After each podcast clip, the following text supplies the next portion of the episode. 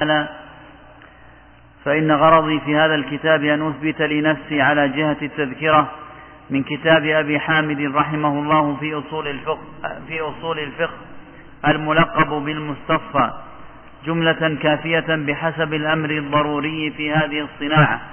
ونتحرى في ذلك أوجز القول وأقصره وما نظن به أنه, أنه أكثر ذلك صناعي. وقبل ذلك فلنقدم مقدمة نافعة في غرض العلم المطلوب. ها هنا ومنفعته فنقول. في غرض العلم المطلوب ها هنا ومنفعته فنقول. إن المعارف والعلوم ثلاثة أصناف. إما معرفة غايتها الاعتقاد الحاصل عنها في النفس فقط كالعلم بحدث العالم والقول بالجزء الذي لا يتجزأ وأشباه ذلك. وإما معرفة غايتها العمل وهذه منها كلية وبعيدة في كونها مفيدة للعمل. فالجزئية كالعلم بأحكام الصلاة والزكاة وما أشبههما من جزئيات الفرائض والسنن والكلية كالعلم بالأصول التي تبنى عليها هذه الفروع من الكتاب والسنة والإجماع. والعلم بالأحكام الحاصلة عن هذه العلوم عن هذه الأصول على الإطلاق وأقسامها وما يلحقها من حيث هي أحكام. وإما معرفة تعطي القوانين والأحوال التي بها يتسدد الذهن نحو الصواب في هاتين المعرفتين كالعلم بالدلائل وأقسامها وبأي أحوال تكون دلائل وبأيها لا وفي أي المواضع تستعمل النقلة من الشاهد إلى الغائب وفي أيها لا وهذه فلنسميها سبارا وقانونا فإن نسبتها إلى الذهن كنسبة البركار والمسطرة إلى الحس فيما لا يؤمن أن يغلط فيه. نعم الحمد لله رب العالمين وصلى الله وسلم على عبده ورسوله نبينا محمد. بعد أن بين أبو الوليد ابن رشد غرضه من هذا الكتاب وهو أن يثبت على وجه التذكرة مقتصد ما قاله أبو حامد في مسائل أصول الفقه أتى بهذه المقدمة وهذه المقدمة مأخوذة من كلام أبي حامد وأمثاله بين أبي حامد ذكرها في مقدمة كتاب المستفسر في أصول الفقه لو فصلها كما قسمها أبو الوليد إن المعارف ثلاثة أصناف. فقال معرفة يراد أو غايتها الاعتقاد ممثلة لذلك بحدوث العالم. وهذه المسألة مسألة حدوث العالم يمثلون بها كثيرا. في مسائل المعرفة الأولى ودلائل إثبات وجود الله سبحانه وتعالى. ونسير على طريقة المتكلمين الذين تكلم على طريقتهم أبو حامد رحمه الله في كتبه. فجاء ابو الرشد وذكر هذه الطريقة مع أنه على طريقة الفلاسفة وهو على طريقتهم. وفي كتبه الفلسفية لا يستعمل هذا الدليل. دليل حدوث العالم لإثبات وجود الله بل عند الفلاسفة كما تعرف طريقة يعتبرونها أقوى في البرهان من طريقة المتكلمين بل إن الوليد بن رشد طريقة المتكلمين في هذا في مناهج الأدلة في كتابه مناهج الأدلة سماها طريقة جدلية ليست محكمة. على كل حال هو أراد مثالا لعله هنا ولم يرد أصل المعرفة التي هي من موارد بحثهم لإثبات وجود الله سبحانه وتعالى على طرق الفلاسفة وطرق المتكلمين. فإن أبو وليد على طريقة الفلاسفة كما تعرف وهو فيلسوف أما أبو حامد فإنه ينسج على طريقة المتكلمين من أصحاب أبي الحسن الأشعري. قال والقول بالجزء الذي لا يتجزأ وهذا ما يسميه علماء النظر من المتكلمة وغيرهم بالجوهر الفرد. وهو الجزء الذي لا يتجزأ. فيقول مثل هذه المعرفة هي علم واعتقاد. وهذا في الحقيقة لا يضطرد. كثيرا هذا لا يضطرد كثيرا. يعني أن العلم بحدوث العالم أو غيره من الأمثلة لا بد أن أي علم فإنه يكون إما متضمنا لمقام من الفعل والإرادة أو مستلزما لذلك. إما أن يكون العلم متضمنا للعمل العمل باسمه العام وهو الفعل والإرادة والفعل القلبي والفعل الحسي أو مستلزما لذلك. ال ال ال هذا من حيث العلم. هذا باعتبار الاسم العام للعلم.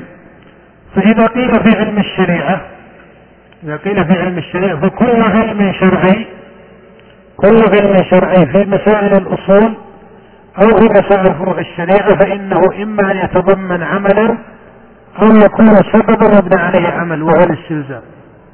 وعليه ليس ثمة علم محض لا يترتب عليه مقام من العمل. بل العمل في حقيقته متولد عن ماذا؟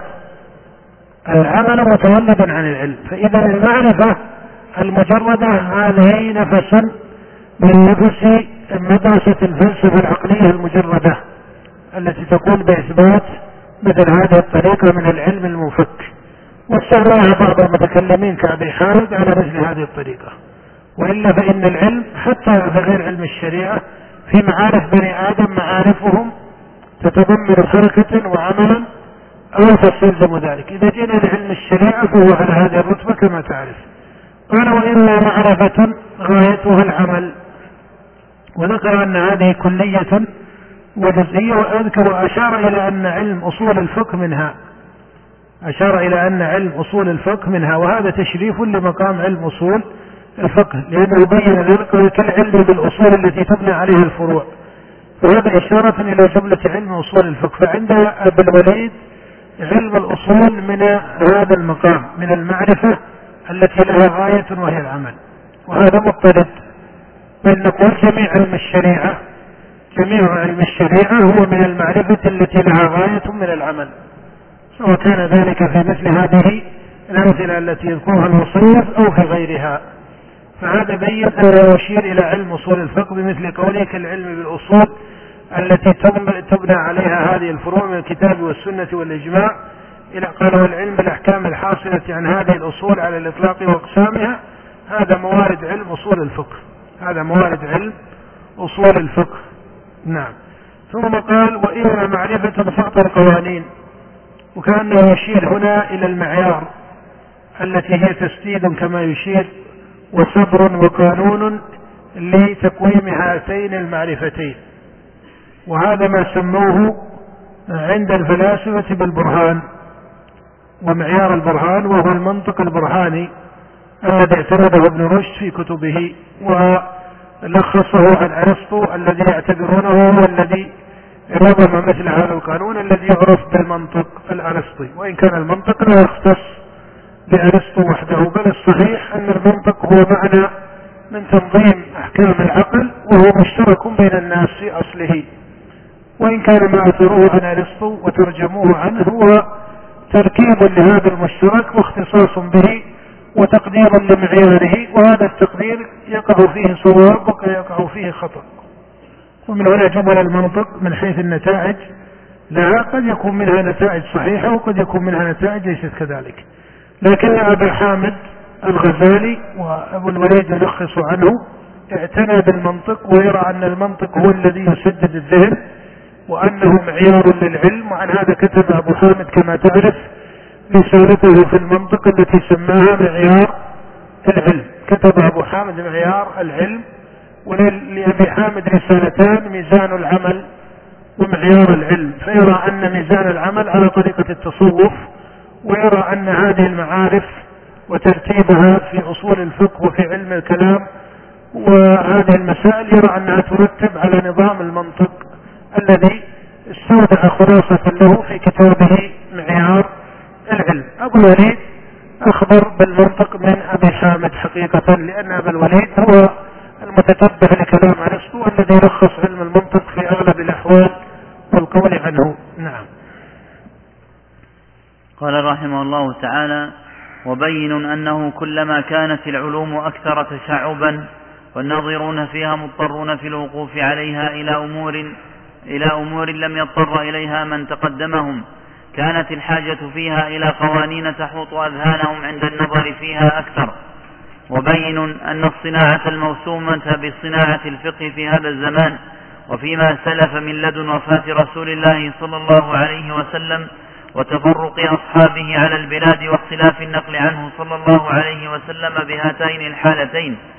ولذلك لم يحتج الصحابة رضي الله عنهم إلى هذه الصناعة كما لم يحتج الأعراب إلى قوانين تحوطهم في كلامهم ولا في أوزانهم. نعم وهذا من فقه ابن الوليد بن رشد وهو بالمناسبة حتى في كتبه الفلسفية أو الكتب التي أراد منها تقرير رأيه في مسائل الفلسفة ومسائل المعرفة الإلهية على طريقة الفلاسفة هو عنده إجلال للصحابة.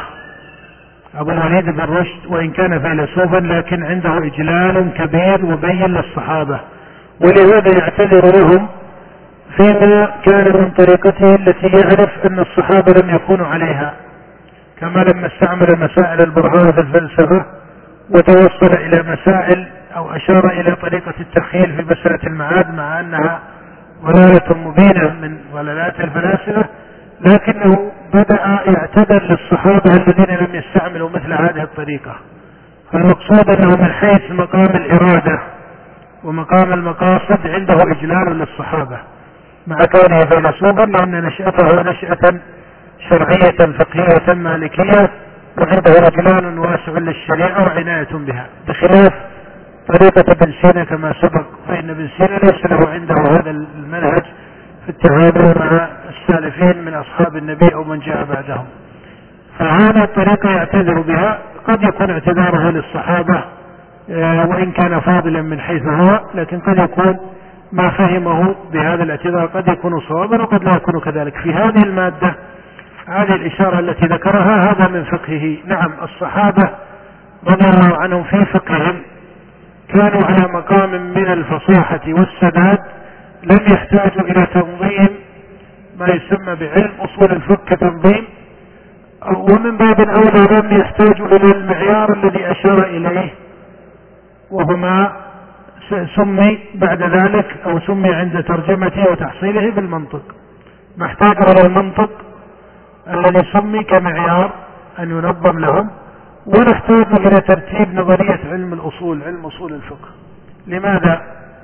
هل لكون هذا العلم ليس قائما عندهم؟ الجواب لا هذا العلم يعني علم أصول الفقه قائم زمن الصحابة في جملته ومنفوذا في فقههم لكنه لم ينظم على نظم هذا المعيار الذي نظم به بعد ذلك وذلكم أن أصول الفقه وسيأتينا هذا في تعريفه لكن في التعريف الذي أرى أنه تعريف مناسب ويكون جامعا وجملته بينة.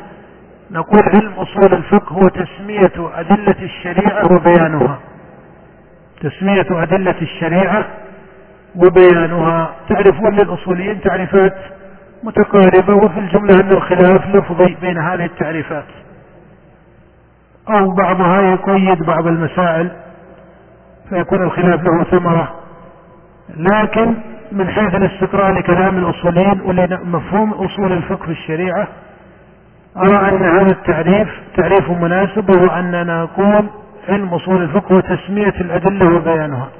تسمية أدلة الشريعة ما معناه؟ تعيين أدلة الشريعة. وهذا الركن الأول في علم أصول الفقه. أن علم الأصول هو الذي يعين أدلة التشريع. ما معنى يعين أدلة التشريع؟ يعني يكون أدلة التشريع هي الكتاب والسنة الإجماع ثم يأتي في التشريع دليل القياس هذا يعين من خلال علم أصول الفقه. المصلحة المرسلة هي دليل وليست دليلا ما معناها؟ هذا يعين من خلال علم أصول الفقه هذا يسمى تسمية الأدلة. إذا الأصول يسمي دليل القياس يسمي دليل الاستحسان يسمي دليل المصلحة وهنا وجهان في كلمة تسمية الأدلة. تسمية الأدلة تتضمن معنيين. المعنى الأول تعيين الدليل. كان تكون من أدلة التشريع الاستحسان مثلا. المعنى الثاني بيان رتبة الدليل. ما الفرق بين التسمية وبيان الرتبة. عفوا ما الفرق بين التعيين. نقول تسمية الأدلة وبيانها. الركن الأول تسمية الأدلة. تسمية الأدلة تتضمن درجتين. الدرجة الأولى تعيين الدليل كأن تقول الاستحسان دليل القياس دليل في التشريع وقبل ذلك الكتاب السنة الإجماع والدرجة الثانية بيان الرتبة. ما معنى الرتبة؟ أي أن الوصول يرتب هذه الأدلة. فيقول الكتاب السنة الإجماع فإذا كان مثلا على طريقة أهل الرأي قال القياس. وإذا كان على طريقة كثير من أهل الحديث قدم قول الصحابة على القياس فهو يبين الدليل ويبين رتبته أن يقدم هذا على هذا أو يقدم هذا على هذا. وبيانها وهذا ما يتعلق بالبيان العربي في الجملة. القول هو بيانها أي بيان هذه الأدلة هو في الجملة البيان العربي الذي هو فقه الدلالات ما يقتضيه الأمر البيان العربي في أصله منزل في خطاب أدلة الشريعة من الكتاب والسنة على مقتضى أمر الله وقضاء الله ورسوله. لكن في أصله تعيين الأمر وتمييز الأمر عن النهي وتمييز المطلق عن المقيد والخاص عن العام وما إلى ذلك. هذا في الأصل بيان عربي. وهذا معنى أن القرآن نزل بلسان العرب وأنه وفقه على وفق لسان العرب. فهذا البيان هو في الجملة على مقتضى لسان العرب وإن كان يقيد بما جاءت به الشريعة في تمييز الأسماء العربية على الأحكام الشرعية. وهذه مسألة للعلماء فيها ستة مذاهب في العلاقة ما بين اللغة والشريعة. ذكرها أبو محمد ذكر هذه المذاهب أبو محمد بن حزم رحمه الله في كتاب الفصل وفي بعض الكتب الأخرى. هناك مذاهب له في هذه الطريقة. وذكرها الإمام ابن تيمية أيضا سمى هذه المذاهب كاملة. شيخ الإسلام ابن تيمية وإن كان اختيار ابن تيمية ليس مطابقا لاختيار أبي محمد بن حزم رحمهم الله. المهم أن هذا هو جملة علم الأصول. هذه الجملة لما نسمي علم الأصول بهذه الطريقة ونعرفه بهذه الطريقة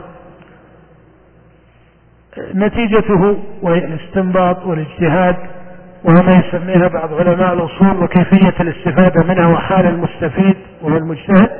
هذا متضمن في هذا التعريف كما هو بين إنما المقصود أن الصحابة رضي الله تعالى عنهم كانوا على تمام من المقام في تسمية الأدلة.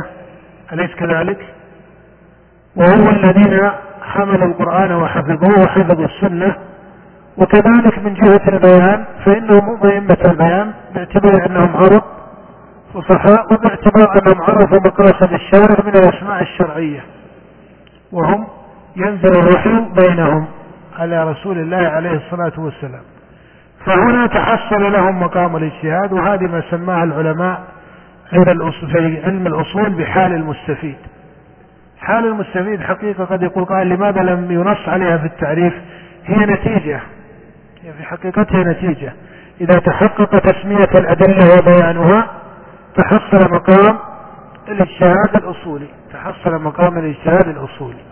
على كل قول عبد الوليد من ذلك لم يحتج الصحابة ما احتاج إلى تنظيم علم الأصول وإن كان في حقيقته وكونه بينهم لأن فصاحتهم في اللغة لم يحتاجوا معها إلى أن يقولوا هذه صيغ العموم. واضح الجزاء والشرط من صيغ العموم. وأسماء كذا من صيغ العموم وهذا هذا السياق والإطلاق وهذا هو التقييد. هذا نوع من التعليم.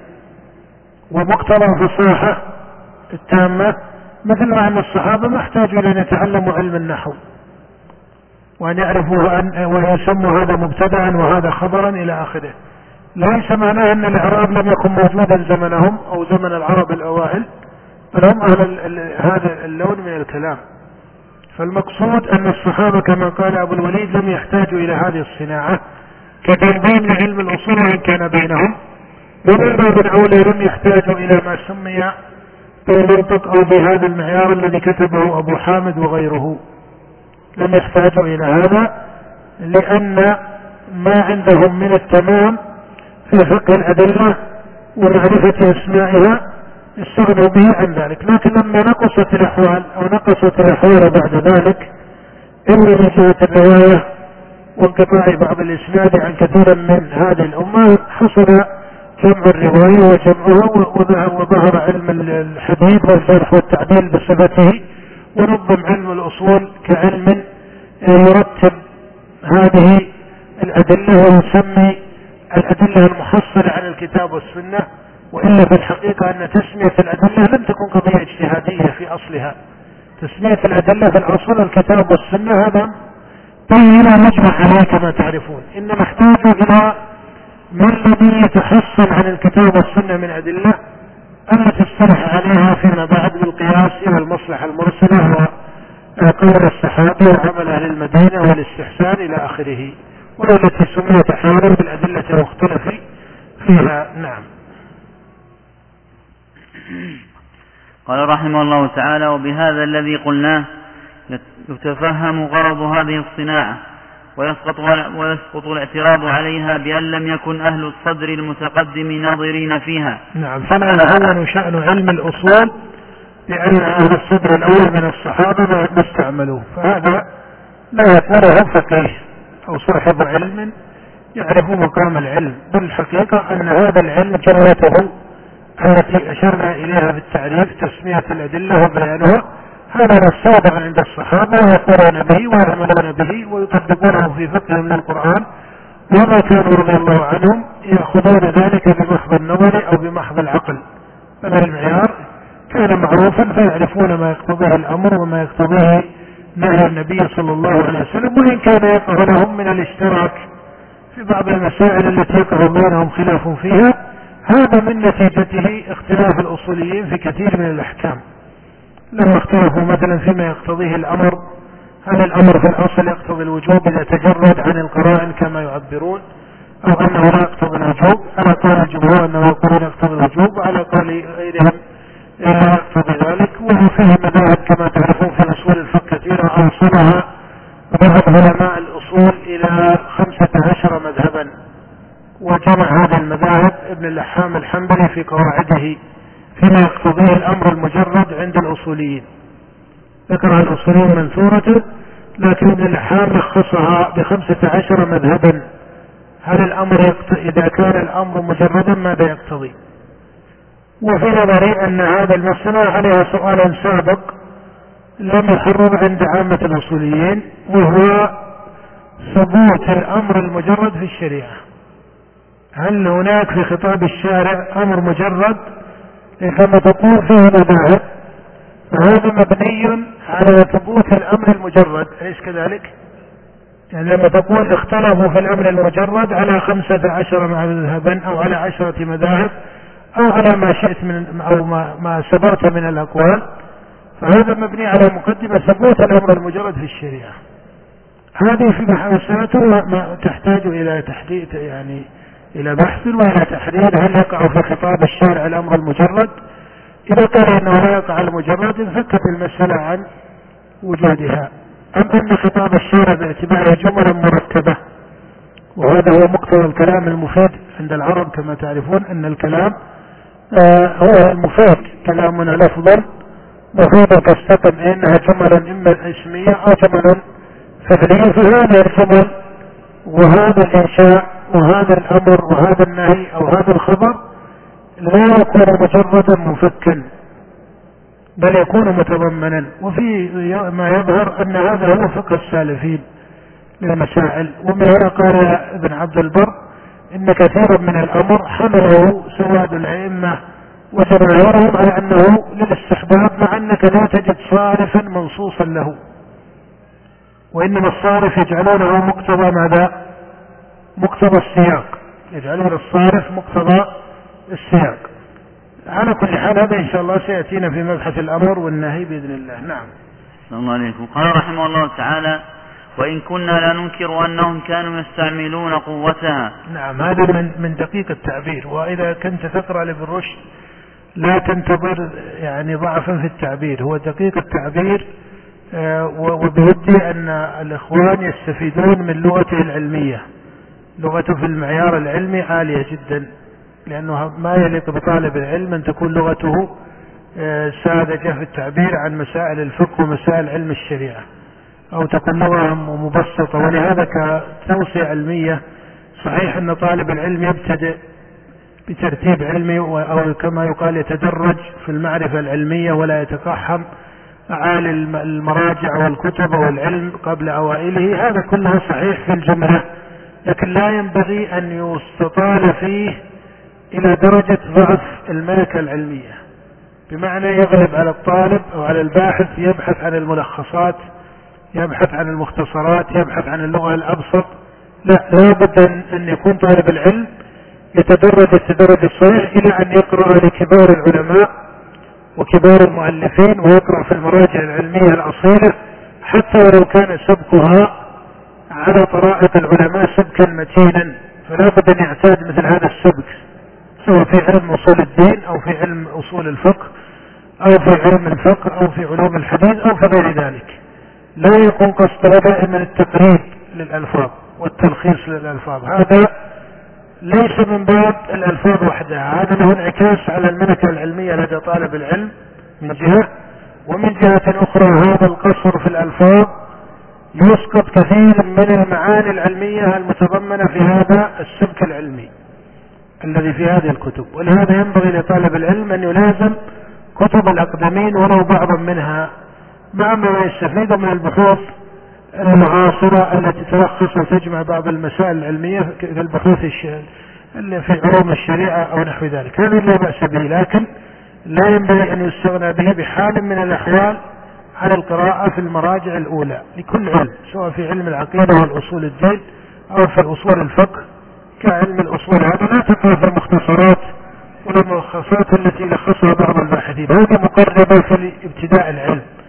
لكن لا بد أنك تأتي إلى مرتبة ومقار وتقرأ للأصولين في كتبهم الكبار. تقرأ لأبي حامد تقرأ مثلا لأبي المعالي في البرهان تقرأ للراجع المحصول تقرأ في روضة الناظر لابن قدامة تقرأ في شرح الكوكب يعني تقرأ في كتب العلماء بحسب مذاهبهم وهكذا في علم الفقه تقرأ لكتب الفقهاء الموسعة كالمغني كالشرح الكبير شرح المهذب.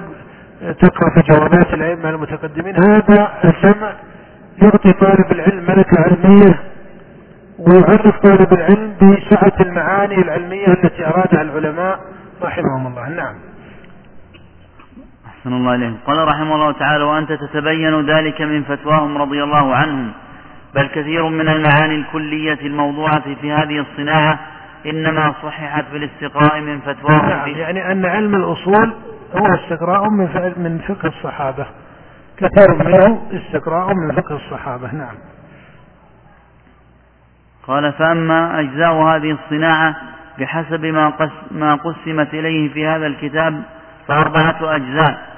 فالجزء الأول يتضمن النظر في يتضمن النظر في الأحكام والثاني في أصول الأحكام والثالث في الأدلة المستعملة في استنباط حكم حكم عن أصل أصل وكيف استعمالها والرابع يتضمن النظر في يتضمن النظر في شروط في شروط المجتهد وهو الفقيه. نعم هذا جماع علم الأصول هذا جماع علم الأصول وهذه هي قال فأما أجزاء هذه الصناعة بحسب ما, قسمت إليه في هذا الكتاب فأربعة أجزاء. قال الجزء الأول يتضمن النظر في الأحكام. والأحكام عند الأصوليين لها تفصيل لكنها تجمع على وجهين في الجملة عندهم. فيذكرون وإلا بعضهم يجعل مقدمة الأحكام العقلية والأحكام آه، الشرعية أو بعضهم يقسم الأحكام العقلية العادية إلى آخره لكن الذي هو في الصميم وصلب وجوهر علم الأصول هو أن الأحكام الشرعية على هذا المراد هي وجهان. ما سمي بالأحكام؟ إيش؟ التكليفية وما سمي بالأحكام الوضعية. الأحكام التكليفية وهي خمسة كما تعرف الواجب والمستحب والمحرم والمكروه والمباح. والأحكام الوضعية وهذه يجعلون لها أسماء كالسبب والعلة والمانع وما إلى ذلك وإن كانوا لا يتفقون على عددها وتقديرها على مدارس الأصوليين كمدارس الفقهاء الأربعة كاتفاقهم على تسمية الأحكام التكليفية.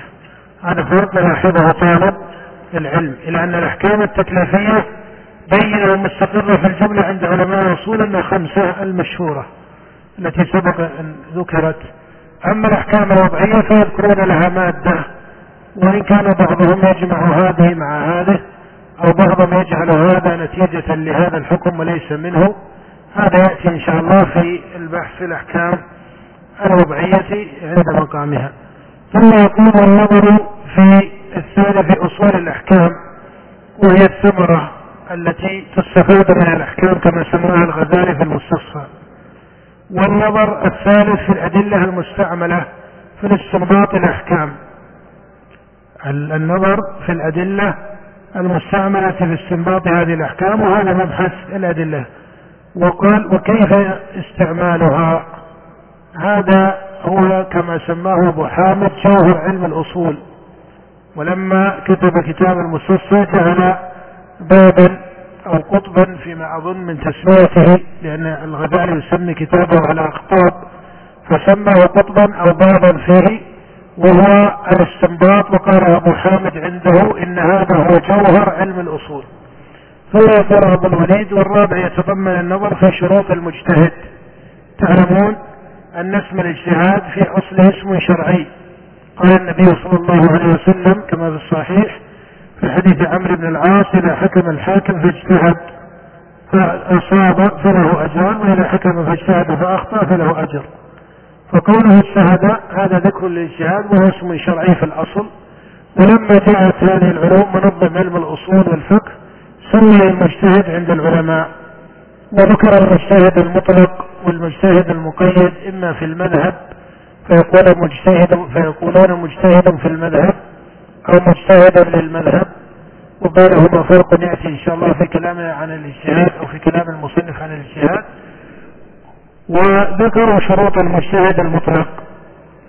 وتعرفون أنهم ذكروا له شروطا من جهة علمه بالدليل من القرآن والسنة وأدلة الحلال والحرام والصحيح من الضعيف والناسخ والمنسوخ إلى آخره فيما سماه علماء الأصول في آه، شروط المجتهد.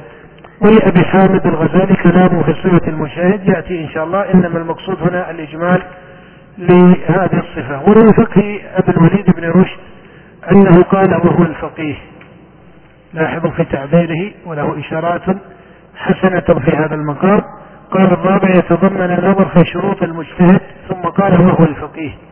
وهذا نوع من الإشارة العلمية الصحيحة. بمعنى أن اسم الفقيه أن اسم الفقيه لا ينبغي أن يطلق لا ينبغي أن يطلق إلا على من تبصر في علم الفقه وتبصر في العلم بالأدلة الشرعية. وليس كل من صار له بعض الاشتغال بعلم من العلوم صار له الاسم المطلق فيه. ومن هنا قال أبو الوليد وهو الفقيه. وهذا مناسب لطريقة المتقدمين من العلماء. وحره مرات الحسن البصري لما سئل عن آراء الفقهاء فلما قال قولا في مسألة قيل له هذا يا أبا سعيد قول الفقهاء؟ قال وهل رأيت فقيها؟ ما أراد الحسن رحمه الله هذا الإغلاق للفقه أو لعدد الفقهاء. أبدا وهو يعلم سعة الفقهاء وكثرتهم ولا سيما بذلك التاريخ لكن أراد به إجلال بعض المقامات. وأنه ليس كل من كان له مورد في العلم إيه، سمي باسم أعلى من حقه. هذا مقام على كل حال ينبغي أن يكون فيه اعتدال لا يكون فيه غمط للناس فيما آتاهم الله من العلم والفضل لا يكون فيه غمط وإسقاط. لكن أيضا التمييز حسن. التمييز بلا تكلف وبلا مبالغة حسن. حتى يتميز من كان له مقام في العلم لأن هذا ليس من باب التمييز على سبيل الإكرام وهدمه. هذا باب يسير في الجملة لكن أهمه هو أن هذا يأخذ عنه الرأي أو لا يأخذ عنه الرأي يأخذ عنه العلم بهذه المسائل أو, أو ليس كذلك. والله سبحانه وتعالى يؤتي فضله من يشاء نعم. الله إليكم. قال رحمه الله تعالى وأنت تعلم مما تقدم من قولنا في غرض هذه الصناعة وفي أي جنس من أجناس العلوم هي داخلة.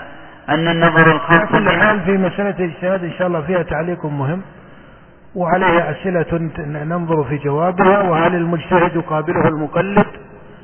هل الاجتهاد يقابله التقليد؟ فإذا كان ليس ثمة إلا اجتهاد وتقليد وهم يجعلون المجتهد المطلق فهل كل من ليس على رتبة المجتهد المطلق يكون مقلدا؟ آه وما يتضمن هذا من من بعض الإيرادات التي ترد عليه هذه مباحث إن شاء الله. يأتي شرحها إن شاء الله في مقامها. نعم قال وأنت تعلم. قال وأنت تعلم مما تقدم من قولنا في غرض هذه الصناعة وفي أي, وفي أي جنس من أجناس العلوم هي داخلة. أن النظر الخاص بها إنما هو في الجزء الثالث من هذا الكتاب لأن الأجزاء الأخرى من جنس المعرفة التي غايتها العمل ولذلك لقبوا هذه الصناعة باسم بعض ما جعلوه جزءا لها. نعم وهذا من كما أشرت الأصل الثالث في الأدلة المستعملة في الاستنباط وهو الذي قال عنه أبو حامد أنه جوهر هذا العلم يعني الاستنباط. لكن تبقى أن المسائل الأولى هي متصلة بهذا العلم وإن كان أبو الوليد أراد محاكاة ما ذكره أبو حامد. نعم. قال فدعوها بأصول الفقه بأصول الفقه والنظر الصناع والنظر الصناعي يقتضي أن يفرد القول القول في هذا الجزء الثالث إذ هو مباين بالجنس لتلك الأجزاء الأخرى ويقتصر من تلك على أحد أمرين إما أن توضع بحسب أشهر, أشهر المذاهب فيها وهو ما يراه مثلا أهل السنة وإما أن يرسم ويعدد الاختلاف الواقع فيها وتعطى الأحوال والقوانين التي بها تستنبط الأحكام بحسب رأي رأي بحسب رأي رأي في بحسب الرأي في تلك الأصول. رأي الرأي في تلك الأصول وبالجملة كيف لزوم لزوم بعض تلك الآراء فيها عن بعض ومناسبتها للفروع حتى يقال مثلا كيف يكون الاستنباط على رأي الظاهرية وعلى رأي القائلين بالقياس وبالجملة بحسب رأي من رأى بحسب رأي من الآراء بحسب رأي من الآراء المشهورة. وهذا الوجه هو الأنفع في هذه الصناعة وبهذا النظر يكون لهذا الجنس من المعارف صناعة تامة وكلية وكافية وكافية في نظر الجميع من أهل الاجتهاد. نعم وهذا الأصل الثالث لو تأملتم فيه وعدنا قراءته تجد أنه يقول فيه والثالث في الأدلة المستعملة في استنباط حكم عن أصل وكيفية استعمالها. وهذا هو جوه علم أصول الفقه ومن هنا لما جئنا للتعريف قلنا إن علم الأصول هو تسمية الأدلة وبيانها وهذا مقارب أو مطابق في الجملة لما أراده المصنف رحمه الله. أو لما ذكره أبو الوليد في قوله إن هذا الأصل الثالث هو الأصل الصحيح. وإن كانت هذه الأصول الأربعة بجملتها داخلة في هذا العلم. لا ينفك عنها النظر في مسائل الأحكام لأنها ثمرة لتسمية هذه الأدلة ولبيانها تتفرع الأحكام الشرعية إلى ما سبق بيانه بيانه من التكليف أو الوضع أو غير ذلك. ثم أشار ابو الوليد إلى مسألة قال النظر في صناعة هذا العلم تأتي على وجهين إما أن يفرد بمذهب واحد إما أن يفرد بمذهب واحد وإما أن يجعل على سبيل المعايير والقانون المشترك. وتميز بعض المذاهب عن بعض والمآخذ عن بعض وأشار إلى مثال في ذلك كتمييز مدرسة أهل القياس عن مدرسة الظاهرية. وهذا في الجملة مما لا ينبغي الإطالة فيه يعني مسألة التصنيف لصناعة هذا العلم. إنما المهم هو فهم موضوع هذا العلم. أما كيفية التصنيف فيه هذا ليس اختيارا حتى يقال فيه فإنه وقع للعلماء رحمهم الله طرائق في التصنيف في هذا وصار لعلماء الحنفية تميز ببعض طريقتهم حتى سميت طريقة الفقهاء كما شاع ذلك بكثير من الاصطلاح. وصار لكثير منهم ما هو على الطريقة الكلامية وأجر من هاتين الطريقتين الطريقة الأولى التي ابتدأها الإمام الشافعي رحمه الله وكتب فيها رسالته وتجد هذه الرسالة هي صناعة لهذا العلم على وجهه الأول المناسب للتعريف الذي أشرنا إليه بأنه تسمية الأدلة وبيانه ومن هنا سقطت كثير من الزوائد العلمية التي لم يحتج إليها هذا العلم مما دخل بأثر علم الكلام ونحوه. فعلى كل حال ما أشار إليه أبو الوليد في مسألة صناعة هذا العلم كيف يصنف هذه مسألة آه، ليس فيها معيار ليس فيها معيار وأمرها يسير ويصنف فيها أو التصنيف فيها ليس اختيارا حتى يقال إنما لكل مدرسة في العلم طريقته أشار إلى أهل القياس يريد بأهل القياس الفقهاء والمذاهب الفقهية المشهورة جميعها تضاف إلى القياس. ليس الأحناف وحدهم لأن المذاهب الأربعة كلها تقول بالقياس كما نعلم. والظاهرية هم اتباع داود الظاهري وهو متقدم زمن الإمام أحمد بن حنبل وكان له مدرسة وله أتباع زمن الإمام أحمد وله اشتهار فقهي. ثم بعد ذلك ركد مذهبه وقل أتباعه رحمه الله وهو إمام كبير ومشهور في العلم ووصوله في الاعتقاد أصول الأئمة رحمهم الله وإن كان الإمام أحمد عتب عليه في مسائل يسيرة في الغالب أنها من باب من باب سد الذريعة من باب تعامل الإمام أحمد معه كان من باب سد الذريعة أي أن رجلا بمقام داود بن علي وفضله وعلمه ما أحب الإمام أحمد أن يقول بعض الكلمات التي قد لا يكون لها نتيجة ومن هنا تمنع من لقائه بعض الشيء. هذا من السير بين العلماء على كل حال لكنه إمام فاضل وعالم جليل وله كان باب المذهب. وإن كان ينازع هذا في مقامه لكن من حيث الحقائق العلمية والتراتيب العلمية طريقته في هذا فيه اختلاف عن طريقة أكثر الفقهاء وأهل الحديث. ومن ذلكم تركه للقياس الذي هو قياس التمثيل الذي هو قياس التمثيل. وإلا في مذهب الظاهرية يستعملون قياس الشمول. لكنهم هذا اسم القياس حاولوا هجره وتركوا ما سموه قياس التمثيل مع إنه في التطبيق. لا تستطيع أن تقول إنهم تركوه كتطبيق لازم و آه، مع النتيجة ما بين التمثيل والشمول تشترك أحيانا لكن كتأصيل في مدرسة الظاهرية كما تعرف يسقطون دليل القياس. فهذه المدرسة ضعفت إلى أن جاء منظرها وهو أبو محمد ابن حزم رحمه الله فنظر هذه المدرسة وأعاد لها تاريخا وكتب فيها كتبا في الفقه وفي الأصول وهذه الكتب في الفقه. المحلى في شرح المذهب الظاهري وذكر مذاهب الفقهاء غير الظاهرية وفي أصول الفقه آه، تصنيعه بالإحكام في أصول الفقه وهو كتاب مشهور في أصول الفقه لأبي محمد بن حزم رحمه الله. نعم. أحسن الله إليكم. قال رحمه الله تعالى لكن رأينا أن نجري في ذلك على عادة المتكلمين في هذه الصناعة ونتحرى في تقسيمها الترتيب الواقع في هذا الكتاب إذ هو أحسنها نظرا وأحرى أن يكون صناعيا غير أننا سنشير إلى شيء من ذلك الغرض.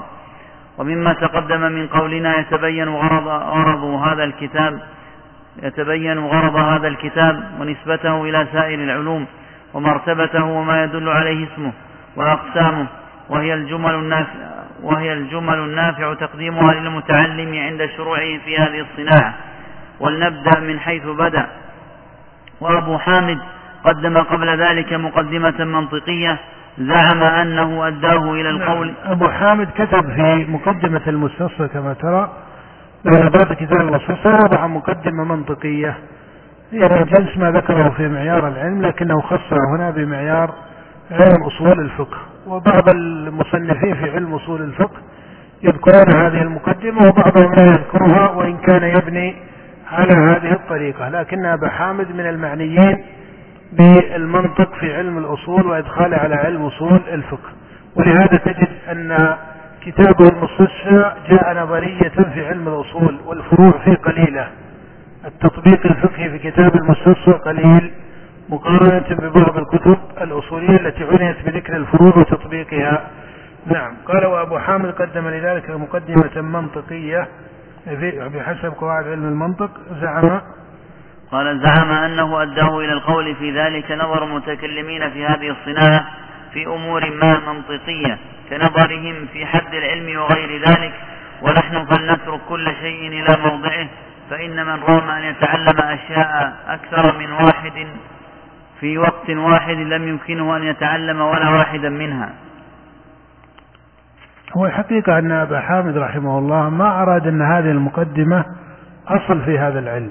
ما أراد أن هذه المقدمة أصل في هذا العلم وإن كان في تعبير أبي الوليد كما تلاحظ بعض الغض من طريقة المتكلمين وعلاقتهم بعلم المنطق لكنه لم يصرح هنا لأنه متآلف مع أو أو متوافق الترتيب في علم الأصول على طريقتهم وإلا ولكنه في كتبه آه، الأخرى إذا كان يتكلم بفلسفته المجردة لا يرى أصلا أن المتكلمين على علم حقيقي أو علم صحيح بالمنطق أبو الوليد بن رشد يقول إن الدليل الذي يحصل بمعيار المنطق هو الدليل البرهاني ويقول هذا الدليل البرهاني لا يعرفه إلا الحكماء. ويقول إن أرسطو له صناعات في معيار العلم الأول هو البرهان ثم يأتي الدليل الجدلي ثم الدليل الخطابي ثم الدليل الشعري ثم الدليل السفسطائي يقول السفسطائي هذا وهميات لا يعتبر في العلم والشعري تخيل لا يعتبر في العلم والخطابي للعامة والجدلي يقول أبو, يقول أبو الوليد في كتبه إذا تكلم كلاما فلسفيا يقول المتكلمون يعني المعتزلة الأشاعرة ومدارس المتكلمين هي تنظم على الدليل الجدلي يقول أما البرهان الذي كان يريده أرسطو فلا يعرفونه وإنما يختص بمعرفته الحكماء. ويقصد بالحكماء من؟ آل الفلسفة. الفلسفة كما يسمونها الحكمة في الحكماء الفلاسفة عنده. ففي كلمته هنا زعم إلى آخره فيها نوع غض من أن المتكلمين لا يقصد أبا حامد وحده.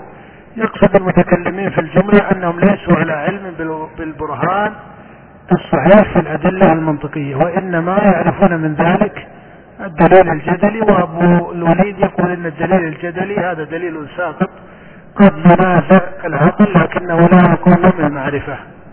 هذا حكم ابن رشد عليه. يقول إنه قد ينازع العقل فيورد الشبهة ويوقفك عن جوابها يقول لكنه لا يحصل معرفة. نقف على هذا وبالله التوفيق وصلى الله وسلم على عبده ورسوله نبينا محمد.